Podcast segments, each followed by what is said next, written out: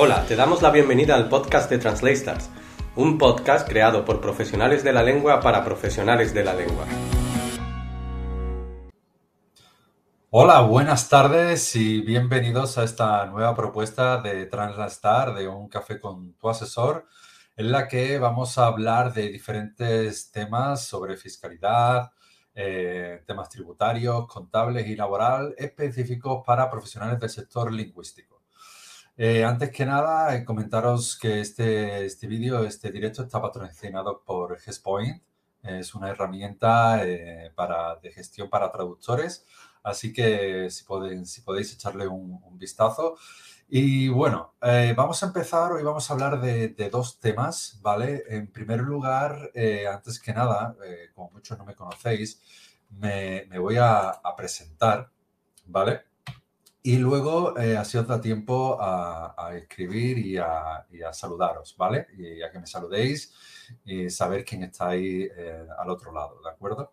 Pues nada, mi nombre es Juan Antonio García Coder, soy gestor de, empresas y, autónomos y, bueno, eh, llevo en este sector de, hace más de 15 años y como profesional trainer desde el 2014.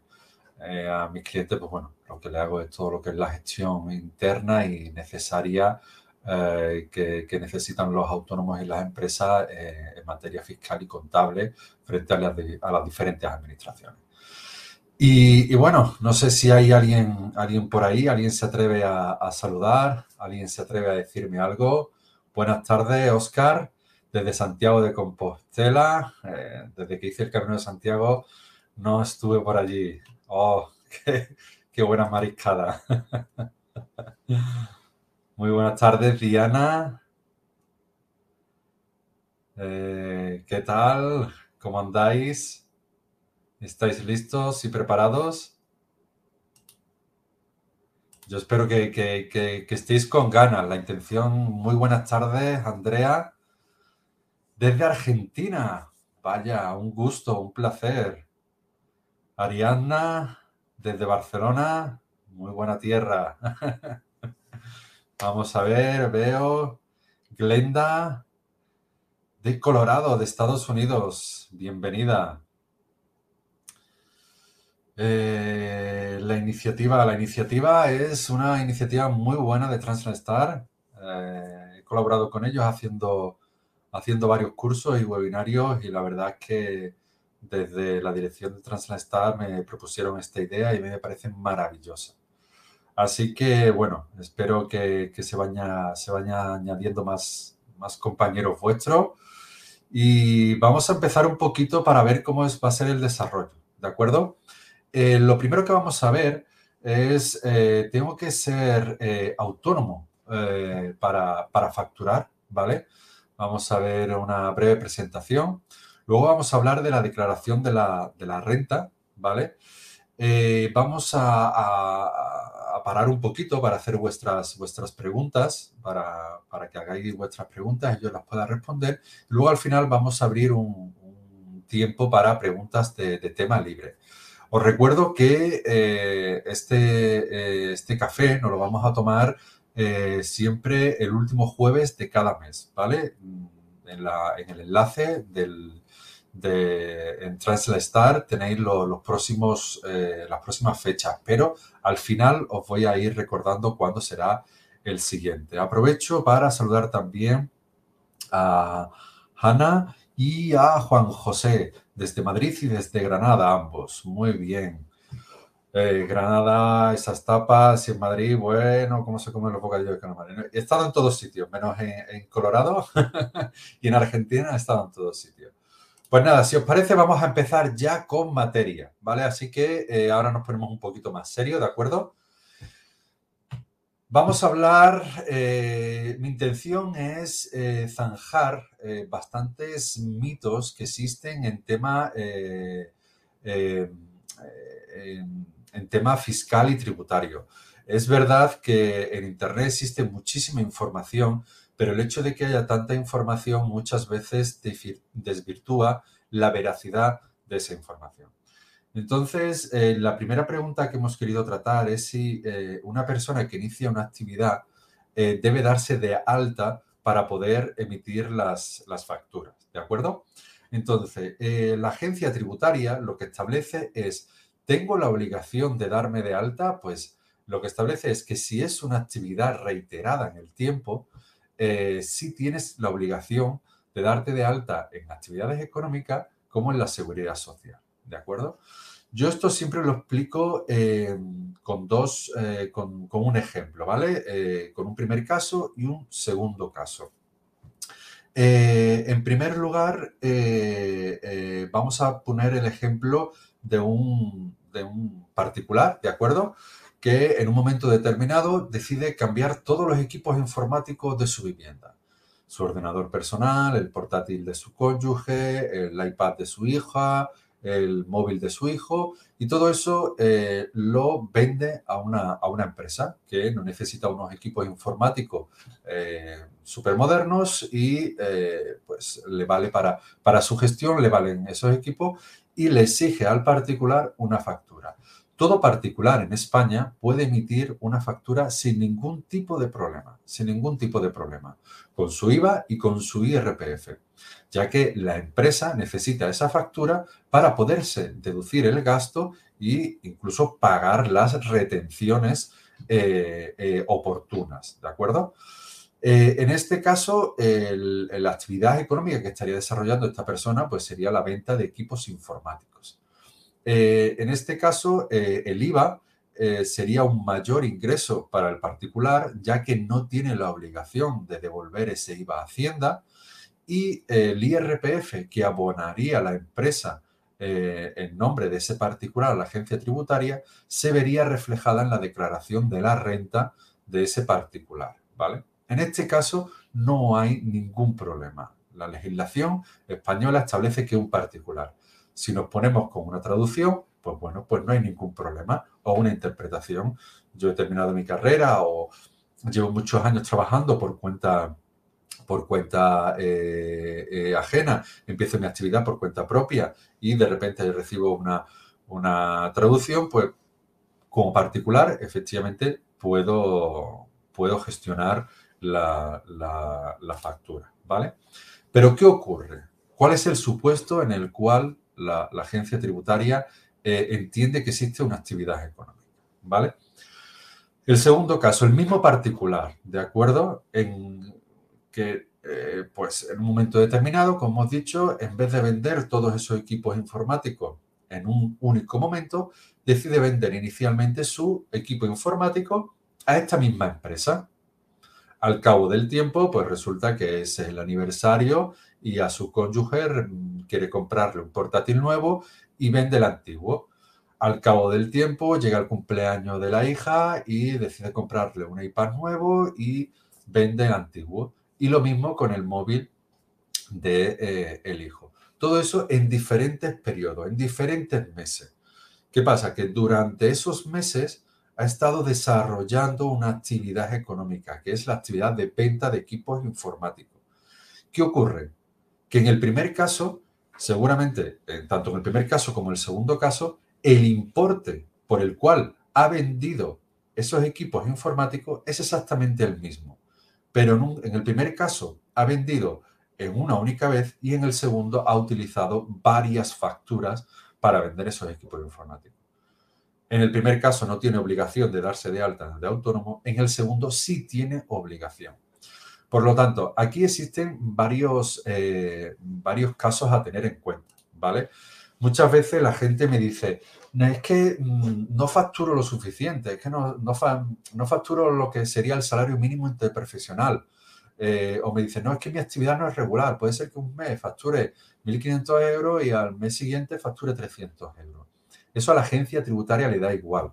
Lo que le importa a la agencia tributaria es que tú estés desarrollando una actividad económica durante el tiempo. Yo, siempre pongo mi ejemplo. Yo siempre pongo mi ejemplo y no tengo ningún problema en ponerlo. Eh, yo empecé mi, actividad con un cliente de 100 euros y pagaba de autónomo por aquel entonces 250 euros. ¿Me sería rentable? Pues, pues, pues, no. Pero era, lo que sí tenía claro es que quería desarrollar mi actividad económica en ese momento y que quería que fuera mi, eh, mi trabajo en el futuro. Por lo tanto, tienes que hacer una inversión. Si eh, planteáis el hecho de ser autónomo como una idea eh, temporal, lo tenéis que plantear de otra manera totalmente distinta. En este caso, cuando uno piensa, bueno, empieza a facturar, empieza a facturar y luego me doy de alta en Hacienda y luego me doy de alta en la Seguridad Social, todo lo tenéis que hacer a la vez. surgen los casos y no tengo ejemplos muy, muy lejanos, tengo ejemplos de, clientes que a lo mejor pues empezaron a, trabajar, retrasaron el alta eh, en Hacienda y en la Seguridad Social un mes y la Seguridad Social le reclamó la, cuota de la Seguridad Social del mes anterior porque estuvo de, de, alta en Hacienda un mes anterior. O casos aún peores, casos que durante un año han estado desarrollando, emitiendo facturas, la Seguridad Social se ha dado cuenta y le, ha y le ha reclamado las cuotas de la seguridad social durante un año entero. O sea que hace muchísimos años no había cruce de datos entre la agencia tributaria y la seguridad social. Entonces, sí, todo ese tipo de, casos en que es que no facturo 800 euros, 900 euros, la administración no se va a dar cuenta. Ahora el cruce de datos entre las diferentes administraciones normalmente es cada 24 horas, 48 o 72 horas si cae en fin de semana o festivo pero los cruces de datos son instantáneos. Por lo tanto, la pregunta es, ¿existe la obligación de darse de alta de autónomo para facturar? Sí, siempre, siempre y cuando queramos desarrollar nuestra actividad como traductor, intérprete, corrector, editor de textos, etcétera, etcétera, etcétera. ¿Vale? Es eh, primordial, eh, como he dicho antes, que tengamos claro que eh, cuando nosotros empezamos una actividad económica como traductor o intérprete, no es voy a darme de alta. Tengo que, en, España, la consideración de autónomo y de empresa es exactamente la misma. Por lo tanto, eh, a, un nivel inferior, también tendremos que desarrollar pues, un pequeño plan de negocio, un pequeño plan de marketing, incluso un análisis, un análisis DAFO para ver cómo podemos desarrollar, porque eh, no es lo mismo, eh, vosotros lo sabéis, dependiendo de las diferentes combinaciones lingüísticas que tengamos, pues, tendremos que dirigirnos a un, a, un cliente u otro, a, un país u otro. Y hay países, pues como sabemos, que, que pagan más y otros que pagan menos. Entonces, también tenemos que tener esa consideración. No es yo termino la carrera, termino mi máster y me pongo a, medio de alta de autónomo, me pongo a buscar trabajo. Si me doy de alta de autónomo, tengo que desarrollar eh, tengo que desarrollar eso, un, pequeño plan, un análisis de mercado, un plan de negocio para yo por lo menos tener unas ideas claras iniciales para ver. Y entonces, pues ya cuando nos enfrentemos al hecho de, facturar, pues ya no tendré el problema de, decir, bueno, pues ¿puedo facturar o no puedo facturar? Sí, puedo facturar porque sé que voy a desarrollar esta, esta actividad. Así que si os parece, pasamos ahora a, vuestras preguntas. Si hay alguna. A ver, Diana pregunta, ¿y qué pasa en el caso de emitir factura cada dos, tres meses o de forma aleatoria? Porque puede haber meses que no haya, no haya actividad. A ver, eh, efectivamente hay muchísimas eh, muchísimas actividades, no solamente la traducción y la interpretación. Eh, yo tengo casos de, clientes eh, traductores, por ejemplo, los traductores literarios, que claro, reciben a lo mejor un encargo de, la traducción literaria y claro, eso no lo traducen en un mes. A lo mejor tardan varios meses en traducir un libro. podrían, digamos, decir, bueno, pues me voy a dar de alta justo el mes que voy a facturar pero claro, eso no es, real. Eh, tú realmente estás desarrollando esa actividad durante esos meses, ¿vale? Eh, por otro lado, si yo me doy de alta en, el mes que voy a facturar y resulta que he traducido un libro por el cual me van a pagar, no sé, pongamos un ejemplo, ¿vale? 12.000 euros o 15.000 euros, eh, es algo un poco sospechoso, ¿vale? Yo pongo también el ejemplo de los eh, informáticos, por ejemplo. Hay programadores informáticos que hacen una factura al año. Una factura al año. Pero claro, a lo mejor son facturas al año de 150.000 euros. Entonces, que se dan de alta un mes, el mes que van a facturar y facturan 150.000 euros, eso automáticamente salta en la agencia tributaria. En la agencia tributaria salta una persona que se da de alta, se da de baja, se da de alta, se da de baja, se da de alta, se da de baja y resulta que en un trimestre, que en un mes ha facturado 6.000 euros, en otro 8.000, en otro 7.000, cuando lo normal es que eso lo vaya facturando porque uno desarrolla la actividad a lo largo del tiempo. Eh, volvemos a lo que he dicho antes. Eh, otro, otro tema a tener en cuenta es la previsión de futuro que tú tengas. A lo mejor si eres joven, efectivamente piensas de esa manera. Piensas en la manera de decir, bueno, pues me doy de alta cuando voy a facturar, en el mes que, facturo. Y sobre todo ahora que ya no tienes que pagar la cuota entera, sino que pagas eh, los días que estés dado de alta. Si piensas en plan de futuro, eh, pues por ejemplo, por baja por enfermedad, por baja mm, por accidentes de trabajo, baja de maternidad y paternidad, para temas de jubilación, computan todo el tiempo que estés de baja. Entonces, si te tiras 40 años dándote de alta y de baja, dándote de alta y de baja, al final, cuando, cuando te das cuenta y llegas a tu jubilación, resulta que has cotizado a lo mejor una cuarta parte de lo que realmente has cotizado y luego resulta que ni tienes derecho a jubilación o si tienes un accidente de trabajo, te piden que hayas cotizado a lo mejor pues los seis meses anteriores pero como has estado de baja porque no has facturado o porque has estado haciendo un trabajo que todavía no has facturado, no tienes derecho a esa baja. Entonces, eh, hay otras consideraciones a tener en cuenta. A ver, Diana, eh, yo llevo casi 20 años como traductora autónoma y desde la pandemia los encargos han caído mucho.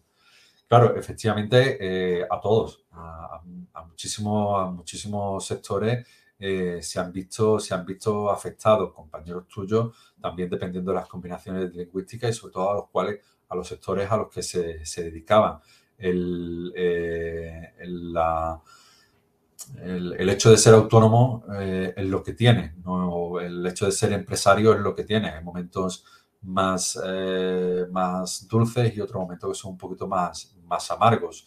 En este, en este momento, pues bueno, uno se tiene que plantear efectivamente si, si, seguir o no. En su momento, bueno, pues existía la posibilidad de solicitar el cese de, actividad en cuanto yo tuve algunos clientes, eh, bastantes clientes que lo pidieron, ¿no? Al ver que su facturación bajaba, eh, pidieron el cese de actividad. Tú puedes decidir efectivamente si, de, si tramitar el cese de actividad, si tu, tu facturación ha bajado y cumple los requisitos pues pueden puede efectivamente eh, proceder a pedir el cese de actividad. Eh, a ver, Natalia, ¿tengo que pagar un porcentaje de IRPF por cada factura además de la cuota de autónomo? A ver, la cuota de autónomo es diferente totalmente al IRPF. La cuota de autónomo es lo que se refiere a, la, seguridad social, al tema sanitario, eh, al tema de enfermedades, al tema de, pues, bueno, pues el simple hecho de tener una asistencia sanitaria y para el tema de la jubilación, el tema del caso de que tengas una baja por maternidad o paternidad, etcétera, etcétera. El IRPF es el impuesto de la renta de las personas físicas. Es el impuesto que realmente nos repercute como persona, o sea, lo que yo pago por mis ingresos. Entonces, el IRPF solamente se aplica eh, eh, a, clientes. Nosotros nuestras facturas aplicamos el IRPF siempre a clientes con domicilio fiscal en España. O sea, si yo todos mis clientes son extranjeros, no tendré que aplicar ese IRPF, tendré que eh, eh, ajustar el IRPF de otra manera. Pero eh, el IRPF en España actualmente es del 15% y en el caso de que sea emprendedor, de que haya iniciado la actividad hace poco, podré aplicar en mi factura el 7% durante los tres primeros años naturales, ¿vale? Y tendré un periodo de tres años, como he dicho, para aplicar ese 7% eh, y perdón, que me he quedado un poco lo que, lo que iba a decir, ese 7%, pero claro, siempre hay que tener en cuenta eh, cuáles, cuáles son mis ingresos, si me sale rentable o no aplicar el 7%. Eh, ¿Por qué? Porque luego la declaración de la renta se va a regularizar en función de mis ingresos. ¿De acuerdo? Si yo he estado pagando el 7% y resulta que luego me, sale a pagar el 20%, en la renta tendré que pagar el, el 13% de diferencia. En cambio, si yo he estado pagando el 15% en mi factura, resulta que eh, en la declaración de la renta tan solo tendría que pagar el, 5%. Entonces siempre hay que tener un poquito de, cuidado en ese, en ese aspecto. No lo digo al principio, porque al principio va a ser bueno, porque aplicar el 7% nos va a dar liquidez a, a los emprendedores, pero cuando ya llevamos una serie de años, ya tenemos una actividad continuada, pues eh, habrá que revisar esa cantidad. Podemos siempre cambiarlo a la alza, pero nunca volver atrás. Em, eh, ¿Qué otro dato iba a comentar sobre el IRPF? Eh, bueno, sí, sí, me acuerdo.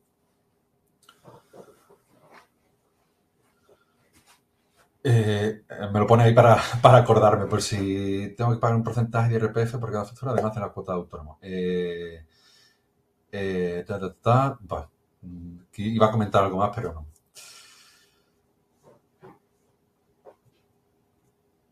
Eh, Hanna, eh, RET es para cualquier actividad. RET, mm, RET no sé a qué te refieres. Si me lo puedes especificar. A ver, ¿cuánto es el IRPF a pagar si solo facturo para países de la Unión Europea, pero ninguno es de España?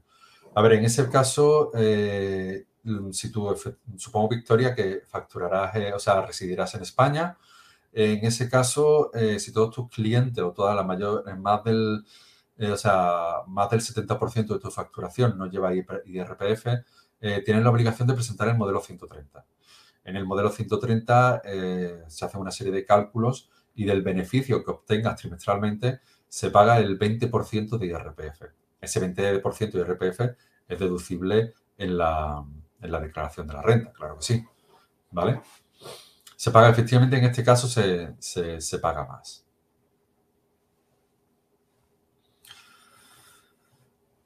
Ana, si me, especifica lo de RET, porque por esas siglas no, conozco, no conozco nada. Eh, si os parece, pasamos al siguiente tema, ¿vale? La declaración de la renta. Y luego, eh, si tenéis alguna pregunta, pues seguimos. Como luego vamos a abrir un, tema libre, ¿vale?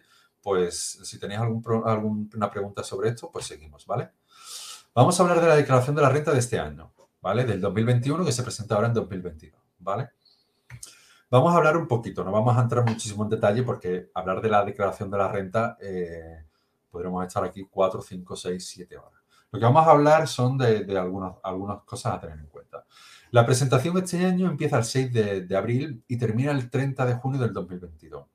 El 6 de abril eh, empezará lo que sería, pues, aquellos que puedan hacerla telemáticamente. Luego, pues, empezará, en caso de que tengáis que alguna duda, tengáis que ir a la administración o, pedir cita, empezará un poquito más tarde, ¿vale? Eh, los autónomos, recordaros que siempre tenemos la obligación de presentar la declaración de la renta, aunque no superemos el mínimo eh, establecido por la ley, siempre tenemos la obligación por el simple hecho de desarrollar una actividad económica, ¿vale? Vamos a hablar de las novedades. En primer lugar, eh, el incremento del IRPF para aquellas rentas superiores a, 300.000 euros en dos puntos porcentuales, creo que se queda en 47%. Eh, una reducción en la deducción de los planes de pensiones, eh, ya que el, bueno, pues se quiere fomentar ahora un poquito en los, planes de pensiones de público. Eh, nuevas deducciones eh, para las mejoras energéticas de nuestra vivienda.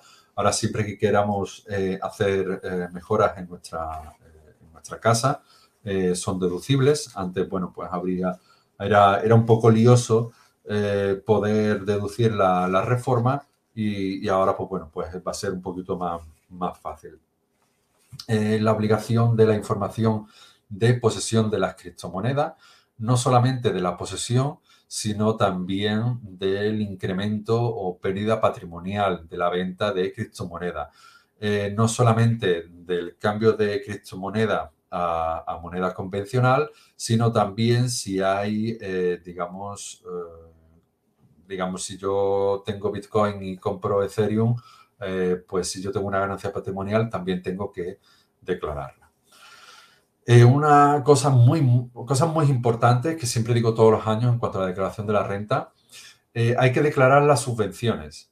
En el caso de que seáis emprendedores o sobre todo ahora que ahora ha empezado el tema del, eh, del kit digital, ¿vale? Que para los autónomos Inicialmente, eh, no sé si sabéis lo que es el kit digital, pero mm, iba a empezar en junio, al final creo que se va a retrasar hasta septiembre, septiembre-octubre. Eh, pero eh, eso es a nivel estatal, a, través, a nivel autonómico hay muchísimas subvenciones que se están dando a través de fondos europeos. Entonces, recordaros que em, las subvenciones se declaran todas, son, cuentan como ingresos y tributan, ¿de acuerdo?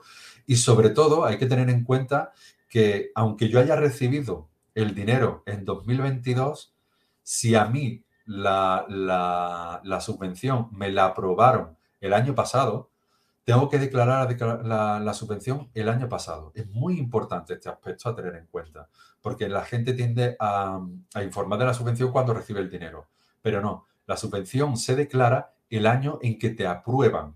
Puede ser que te, que, que te aprueben la subvención eh, un año y reciba el dinero a los dos años. Pues bueno, hay que tributar cuando se aprueba. Eh, el seguro médico es deducible en estimación directa. Al igual que las sociedades, hay diferentes tipos de sociedades, sociedades anónimas, limitadas, eh, hay cooperativas, etcétera, etcétera. Los autónomos también tienen diferentes aspectos. Estimación objetiva, estimación normal, módulo, etcétera, etcétera. Los traductores e intérpretes estáis dentro de lo que sería estimación, estimación directa estimación directa y estimación directa simplificada. Hay dos tipos. Pero en, este, en, esta estimación en la que vosotros estáis, los traductores e intérpretes, los seguros médicos, en los cuales siempre incluya temas de accidentes de trabajo y demás, eh, son deducibles en la declaración de la renta. Eh, los gastos de suministro, en el caso de que, de que trabajéis en casa eh, y vuestro lugar de trabajo sea, sea vuestra vivienda habitual y esté definida y sea una habitación dedicada únicamente y exclusivamente a la actividad económica y, esté informado en la agencia tributaria, eso, esa parte porcentual de los gastos de la vivienda eh, son deducibles en la declaración de la renta, no en los impuestos trimestrales. Eh, importante incluir las amortizaciones. Si yo me compro un equipo informático, material de oficina o, o mobiliario o un aire acondicionado para mi despacho, y supera los 600 euros de base imponible, no me puedo dar el gasto de manera inmediata en el, en el trimestre. Me puedo deducir el IVA correspondiente, pero el gasto en IRPF no me lo puedo aplicar completamente, sino que lo tengo que amortizar. Y después recordar eh, que los gastos financieros eh, son deducibles. Eh, todos los gastos que me cobran por transferencia bancaria o los mantenimientos de cuenta, los intereses que tenga de algún préstamo, e incluso los intereses de demora. Si yo a lo mejor pues he tenido alguna sanción y he tenido que pagar eh, los intereses de demora, también son deducibles. Ahora voy a pasar a un, aspecto, ¿vale? Eh, que vamos a entrar un poquito más en detalle para eh, quitar un poco el tema de... A las preguntas voy a responder luego, ¿vale? es uno de los grandes mitos, ¿vale? Entonces, esto que veis aquí son los eh, diferentes escalones que existen en la declaración de la renta este año. Como veis, existen seis escalones, eh, de 0 a 12.400 euros, que tributan el 19%, hasta 20.000, 24%, hasta 35.000, eh, el 30%, el 4 hasta 60.000, el 37%, y después ya, pues, hasta 345 y, y más de 300.000, el 47%. Una de las cosas que siempre escucho es con gente que me dice, no, yo es que, eh, no sé, he ganado este año 38.000 euros y tengo que pagar el 37%. Eso es una barbaridad, eso, eso lo escucho constantemente. Entonces, yo quiero, eh, y, vosotros incluso a lo mejor muchas veces, este año, ah, este año mm, eh, he ganado 24.000 euros, tengo que pagar el 30% de lo que he ganado. Entonces, vamos a intentar aclarar un poquito cómo funciona la declaración de la renta, con un, pequeño ejemplo, ¿vale? Entonces, imaginaros, he puesto un ejemplo de eh, una persona que gana 35.000 euros al año, ¿de acuerdo? Entonces, esa persona, por, este bulo, lo que diría es, bueno, gano 35.000 euros al año, tengo que tributar al 30%, por lo tanto, lo que me han retenido en nómina o lo que yo he pagado trimestralmente sería 10.500 euros. O sea, he pagado pues, pues una barbaridad de IRPF. Entonces, yo lo que quiero hacer es quitaros totalmente ese seguro, ¿vale? Vamos a ver cómo serían los, eh, las deducciones y los cálculos más o menos a grosso modo para que os hagáis una idea. acuerdo? Aquí hay mucho más que, estudiar, pero para que tengáis una idea. Entonces, empezamos con los ingresos anuales de 35.000 euros de un autónomo, ¿vale? Vamos a aplicarle unos gastos, ¿vale? De 6.500 euros al año, en los cuales yo he puesto un ejemplo de incluir lo que sería inicialmente la cuota de autónomo.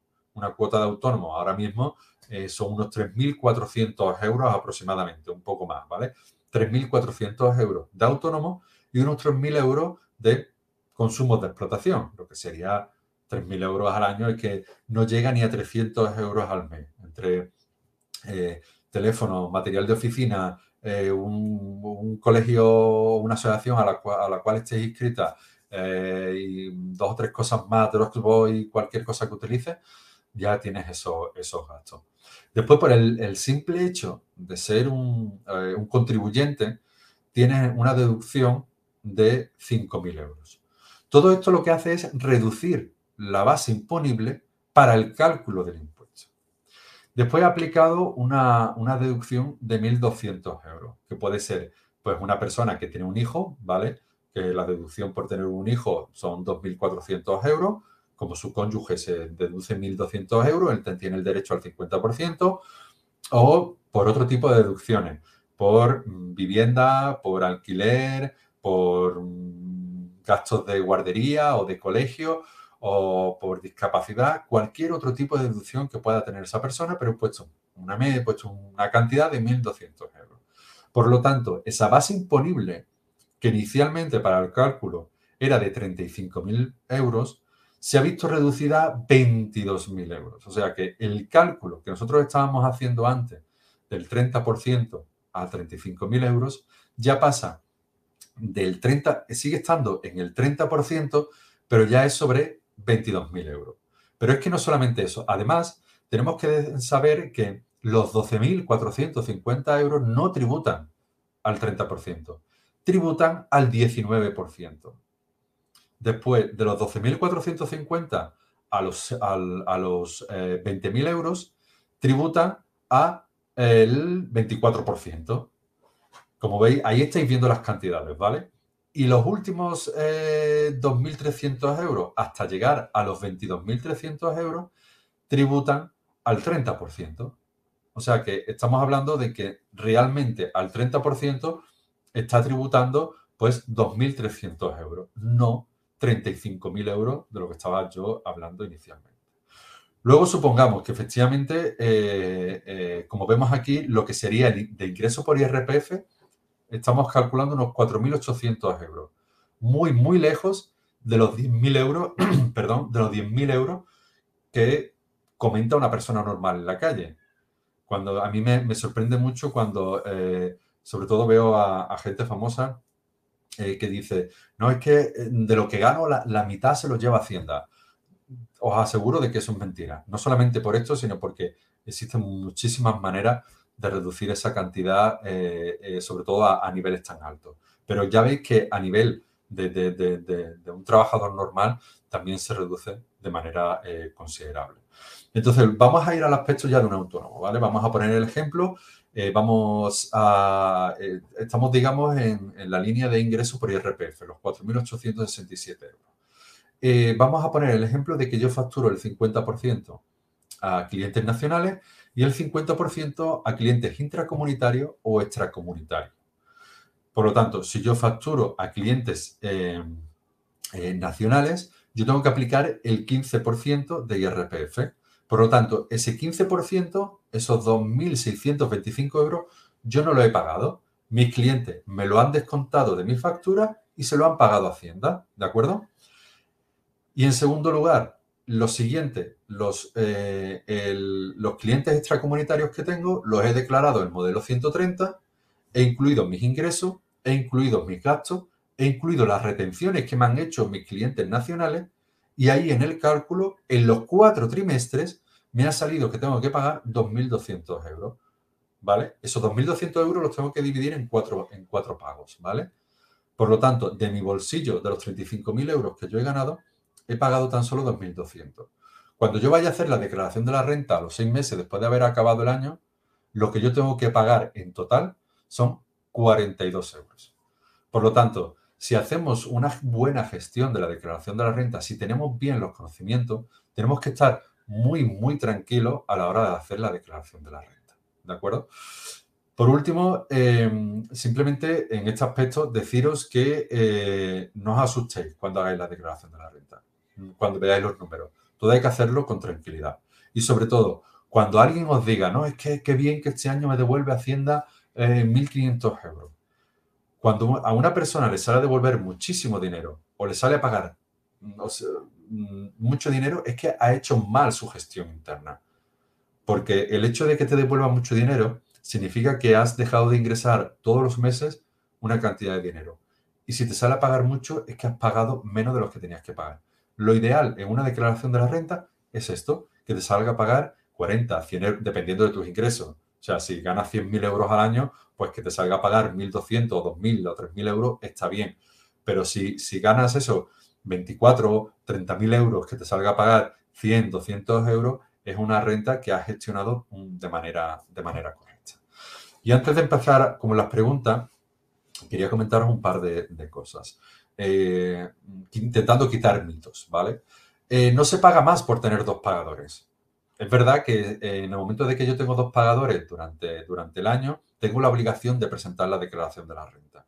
Pero no es que yo pague más por tener dos pagadores. El problema es que cuando yo empiezo a trabajar, si yo trabajo seis meses en una empresa y, luego me doy de alta de autónomo, por ejemplo, o vamos a poner el ejemplo de dos empresas, ¿vale?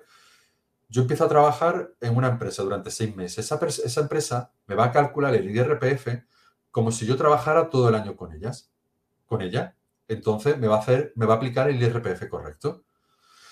Pero si yo, cuando me cambie de empresa, la segunda empresa me va a calcular el IRPF como si yo esos seis meses fuera lo que he trabajado en todo el año. Por lo tanto, esta empresa me va a calcular, si yo gano 1.000 euros, me va a decir, este tío va a ganar 12.000 euros durante el año.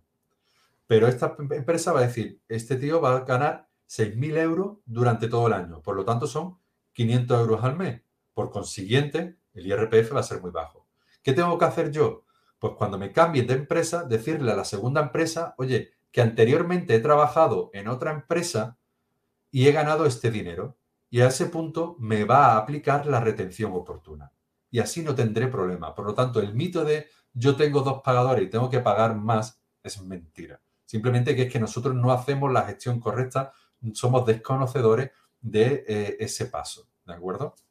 Y otros errores de la empresa, porque en el momento que entramos en una nueva empresa, la empresa no tiene que dar un formulario, que creo que era el 145, para nosotros informar de nuestra situación personal. Segundo punto, la EAT no tiene un plazo para devolver la, la declaración de la renta. Si es verdad que durante los seis primeros meses eh, puede devolver sin eh, pagarnos intereses de demora. A partir de que, del 31 de diciembre de, este año, a partir de ese momento empiezan a contar intereses de demora a nuestro favor pero incluso si quisiera, la agencia tributaria podría devolvernos la, o sea, aplicar, abonarnos la devolución de, la declaración de la renta dentro de un año, si quisiera. Eh, si se puede modificar la declaración de la renta. O sea, si yo he cometido un error y tengo que pagar más Hacienda o me he confundido y me sale más a devolver, puedo modificarla incluso pasado el tiempo. En el caso de que tenga que pagar más, pagaré un recargo. En el caso de que me salga a devolver, pues puede ser que mm, tenga una inspección o, me pida justificante, ¿vale? Pero puedo presentar una modificación. Eh, otro dato importante, los autónomos no tenemos borrador. Los autónomos lo que tenemos son los datos fiscales. Nosotros no podemos mm, confirmar los datos que nos envía Hacienda.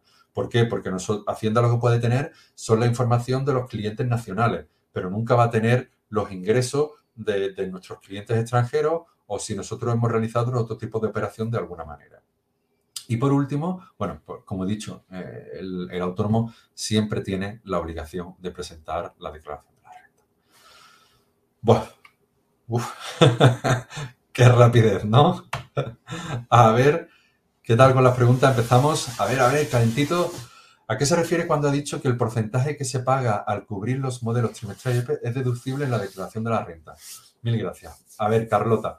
Eh, el IRPF eh, es un impuesto, eh, o sea, en España todos los impuestos se, pagan poco a poco. ¿vale? Entonces, en el resto de países de la Unión Europea lo que se hace es tú tienes todos los ingresos, presenta la declaración de la renta y todo lo que tengas que pagar lo pagas. En España lo que hace es que se va pagando poquito a poquito. Entonces, en los modelos trimestrales que tú calculas pues tu IRPF, por ejemplo, vamos a poner un, ejemplo.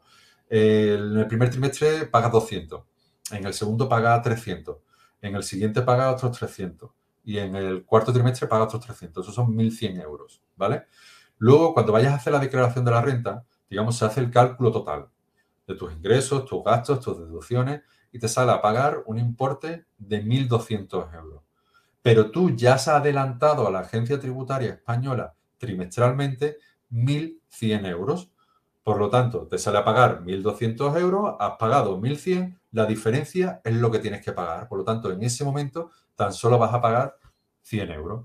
En el caso de que una vez establecido el IRPF es un impuesto de, el impuesto de la renta de las personas físicas, trimestralmente solamente se tienen en cuenta tus datos económicos. Pero en la declaración de la renta se tienen en cuenta tanto tus datos económicos como tu situación personal.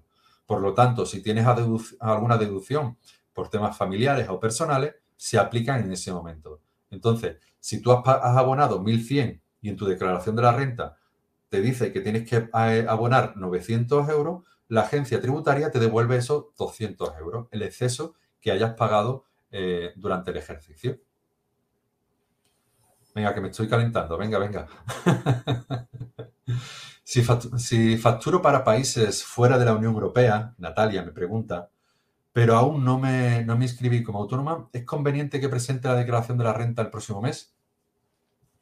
Ups. Em, a ver, eh, ten en cuenta de que si te inscribes ahora como autónoma, para la agencia tributaria vas a costar que te has dado de alta de autónoma en el 2022, eh, no en el 2021. La declaración de la renta que se presenta ahora es la del 2021. Entonces, eh, dependiendo de cuándo, de cuándo has facturado a la Unión Europea. Si has facturado en este 2022, te puedes dar de alta de autónomo ahora y luego cuando llegue la declaración de la renta del 2022 presentarla sin problema.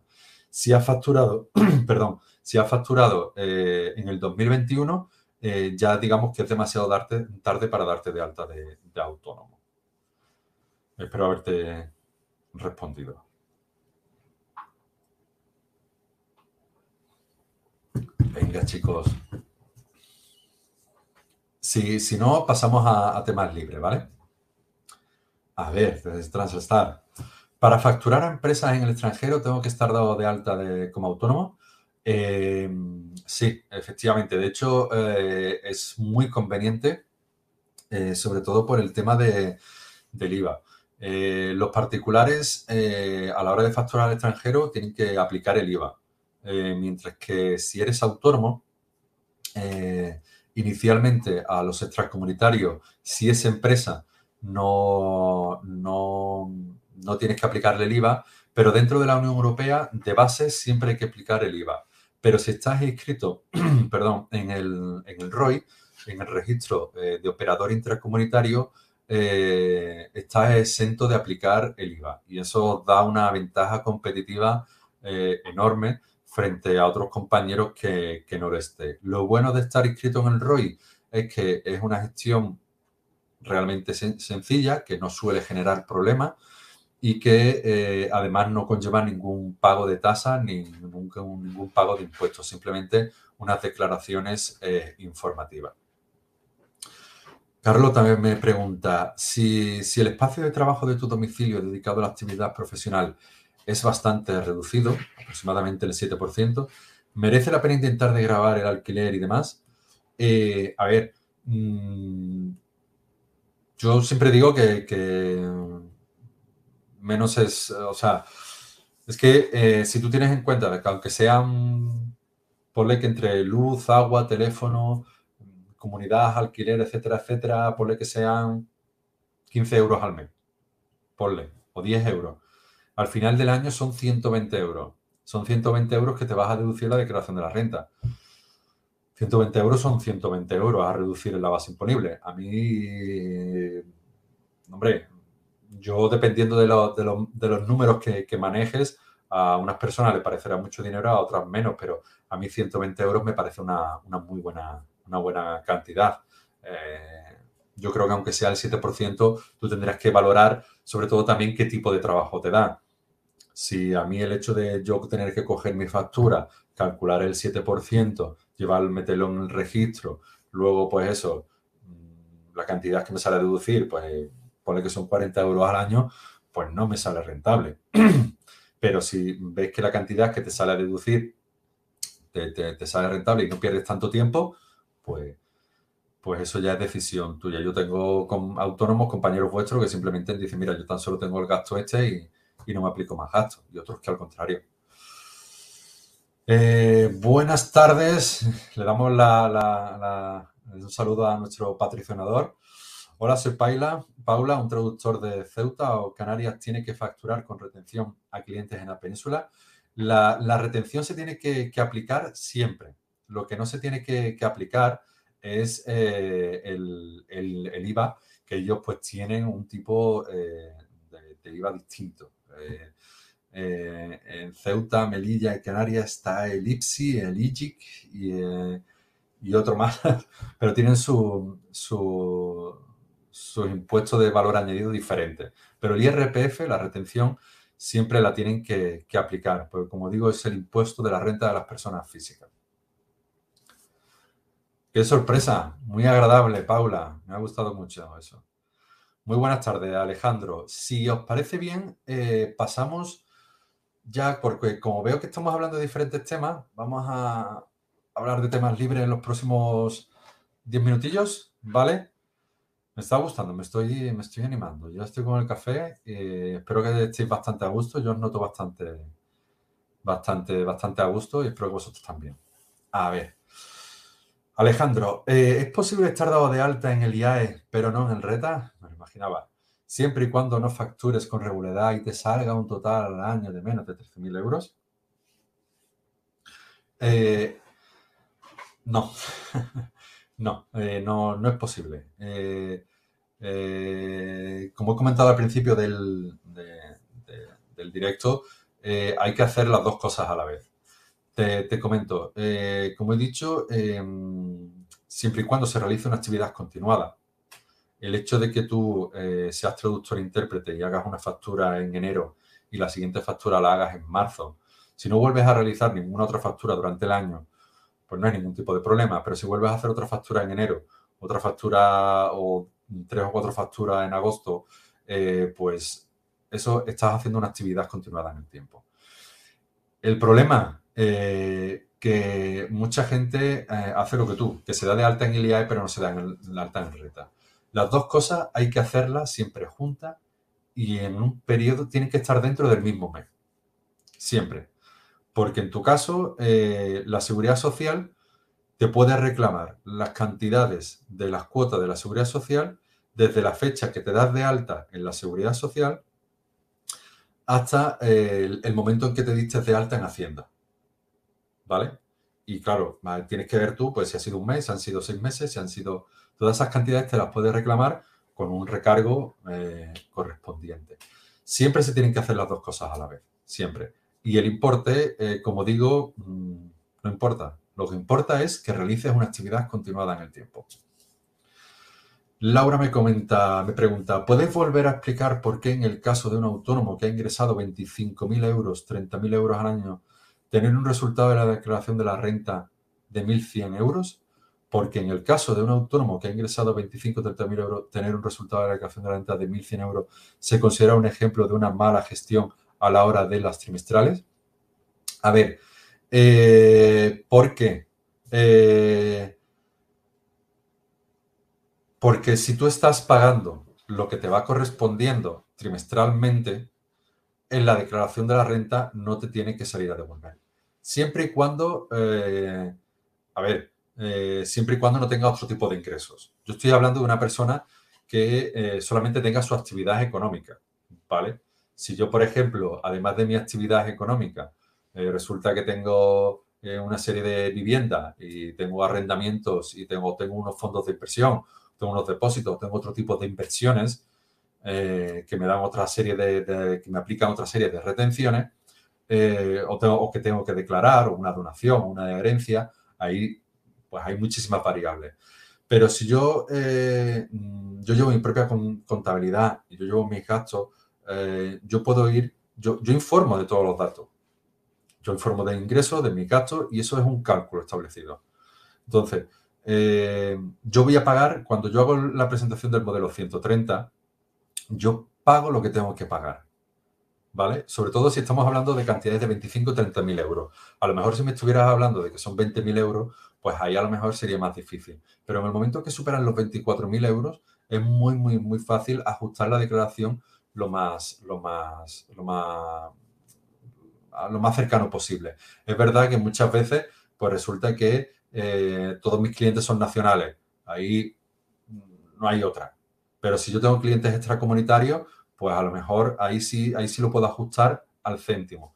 Pero si es verdad, si todos mis clientes son nacionales y todos me aplican la retención del 15%, pues ahí a lo mejor puede variar un poco.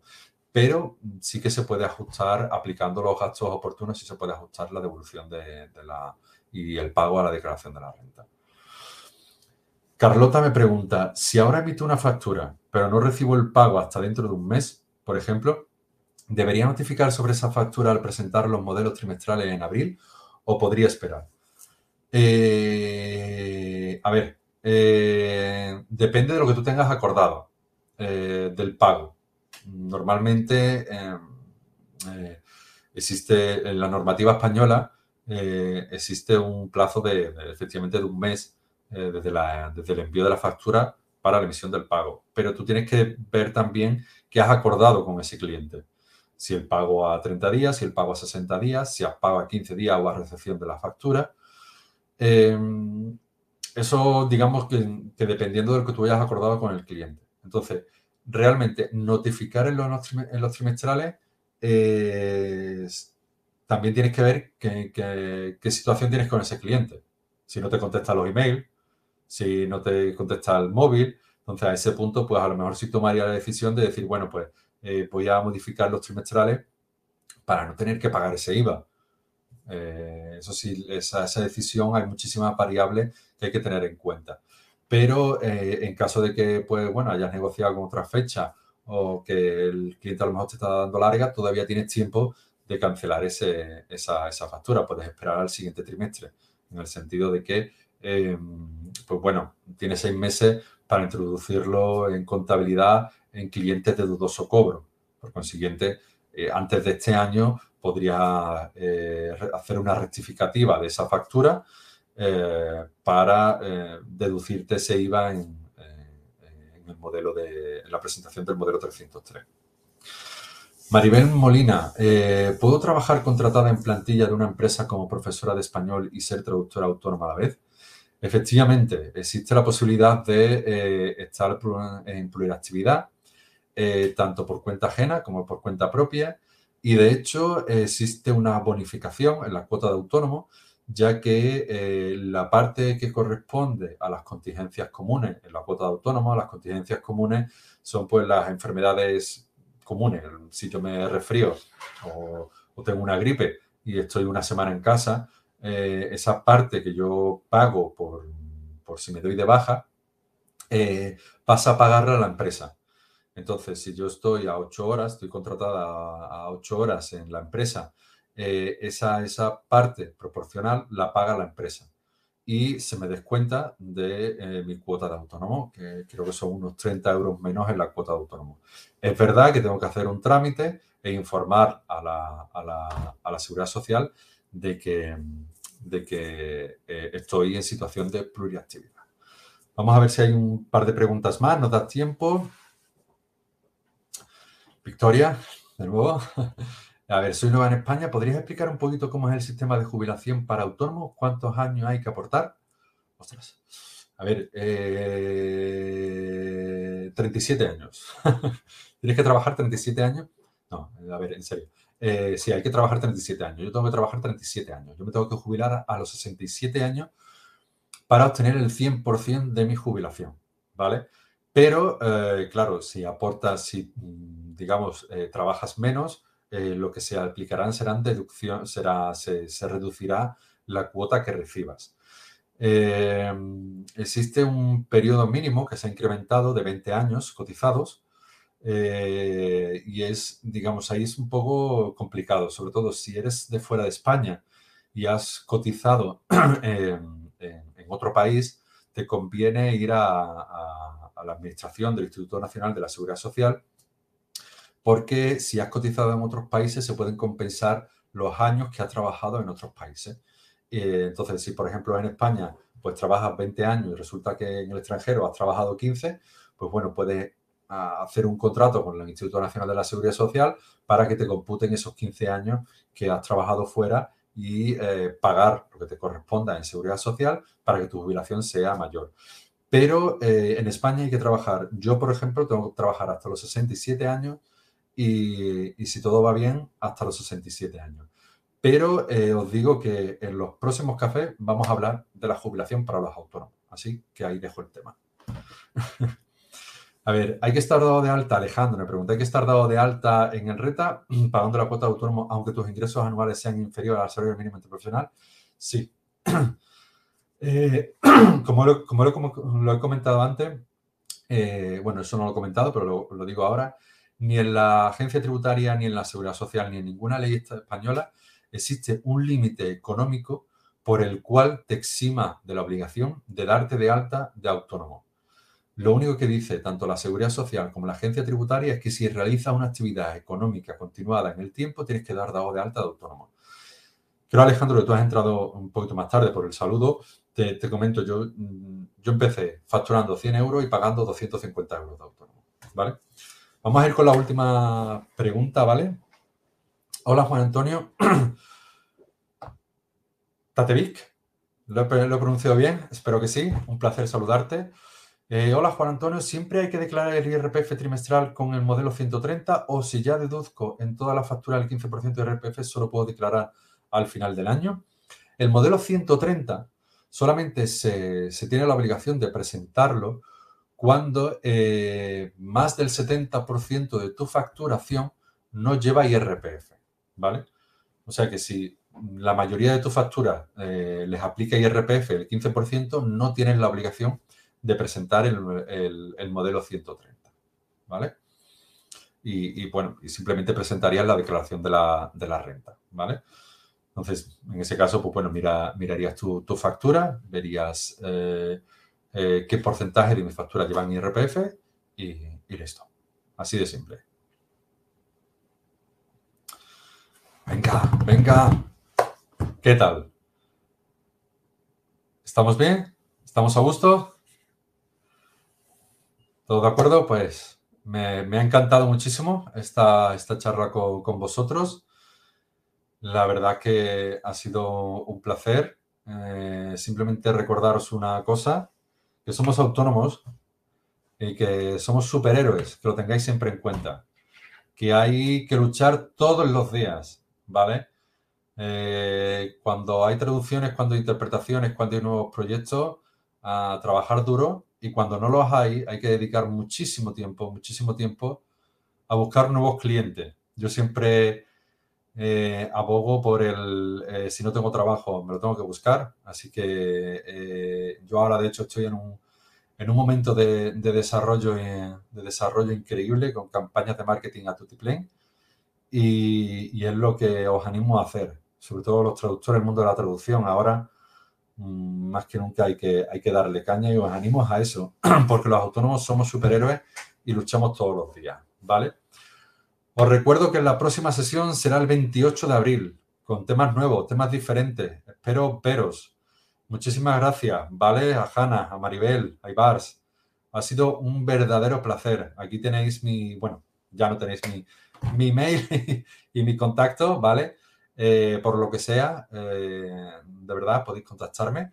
Eh, pero como digo, nos vamos a ver dentro de un mes. Natalia, muchísimas gracias. Un verdadero placer. Un muchísimas gracias enorme a Gespoint por patrocinar este, este directo. yo os animo a que busquéis a Gespoint, veáis el software. tiene una, creo que tiene una demo gratuita y, que, podéis probarla para la gestión de proyectos. incluso tiene un, apartado para la gestión financiera propia. Eh, así que no digo más. Vaya a descubrir cosas muy buenas. También a Paula, muchísimas gracias. A Alejandro, a Victoria, a Ariadna. ¡Oh, cuánta gente! Qué, qué contento estoy. Y lo dicho, nos vemos el 28. Para mí ha sido un enorme placer. Os animo a que veáis los próximos, los próximos eh, eh, directos que tenemos, ¿vale? Para que sepáis los temas que vamos a tratar y así os preparáis las preguntas, ¿de acuerdo? Y muchísimas gracias a Translanstar porque me encanta este proyecto eh, y espero que se repita muchísimas, muchísimas veces. Muchísimas gracias, Diana. Un saludo a todos, espero que tengáis buena tarde. Yo, como hemos dicho, soy autónomo y vamos a seguir trabajando, eso es lo que hay que hacer, con mucho ánimo, con mucha energía. Y me voy a terminar el café, aunque está frío, pero me lo voy a terminar, que aquí lo tengo, ¿eh? que yo sí me lo he traído. Muy buenas tardes y ha sido un verdadero placer. Muchísimas gracias a todos. Chao.